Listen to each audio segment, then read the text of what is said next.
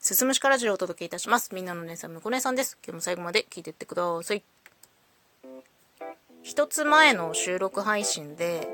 ドラマあなたの番ですの話をしたんですけど、まあそれ以外にもね、いろいろドラマを見ておりまして、でもね、サスペンスものが多くて、今なんかそういう気分なんだろうね。こういうサスペンスとかミステリーものでタブーとされがちなのがネタバレね。ネタバレなんですけど、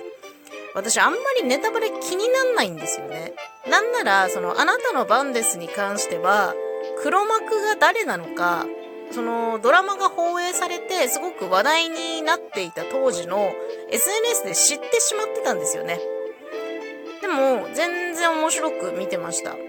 なんで私がドラマとか、まあその他映画、漫画のネタバレや、まあオチみたいなものを聞かされても気にならないのか、自分なりに考えてみたんですけど、結論としては、ネタバレが作品の ひゃくパーセント ではないからというものが出ましたね。まあ、例えば A という人物が真犯人なんだよっていう風に聞かされていたとしても、じゃあ A はどうやってどういう背景でというところを自分の目と耳で確認するまでは、その作品を全て知ることはできないというか、だからそのプロットだけなぞっても面白さがひゃく伝わらないじゃないですか。こうこうこういう人物が出て、こうこうこういうことが起きますみたいな、そういうそれだけ見せられてもやっぱ伝わらないように、映像でも漫画でもその演出を味わって作品を楽しんでる節が私としてはあるので、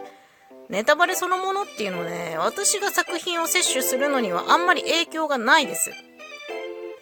考察とか推理が好きな人は嫌なんだろうなと思うんですけど、私はあのー、考察とか推理全くしないタイプなので、ずっと見ながら、え、なんで、え、誰誰なの犯人って思いながら、もう愚直にね、見ることができるからなんだと思うんですけど。で、まぁ、あ、ちょっと話それるんですけど、私中学生の時に近所にブックオフができたんですよね。で、もう通い詰めて、そのブックオフのひゃくえんコーナーがあるんですけど、そこのひゃくえんコーナーにあった小説を漁るのがすごく好きで、で、こう背拍子でバーって並んでる中から気になるタイトルのものを手に取って、で、ペラッとめくって、書き出しと、あと一番最後のページの締めの一文を読んで、買うかどうか選んでいたんですよ。で、だからその他にも漫画も好きでたくさん読むんですけど、たまに、まあ、例えば全じゅっかんの漫画があったとしたら、じゅっかんから読み始めるのね。じゅっかん読んで、きゅうかん読んで、はちかん読んで、ななかん読んでみたいな、そういうね、ちょっとよくわかんない読み方をする時があるんですよ。だから私にとってはラストの一場面っていうのはそんなに、まあ、重要じゃないのかもしれない。うーん、どう、どういう風に至るのか、そこに至るまでの過程を多分楽しんでいるからなのかなと思いますけど、なので私自身としてはネタバレ上等、そんなことじゃ作品は色あせないぞという風に思ってますけど、まあ夫がね、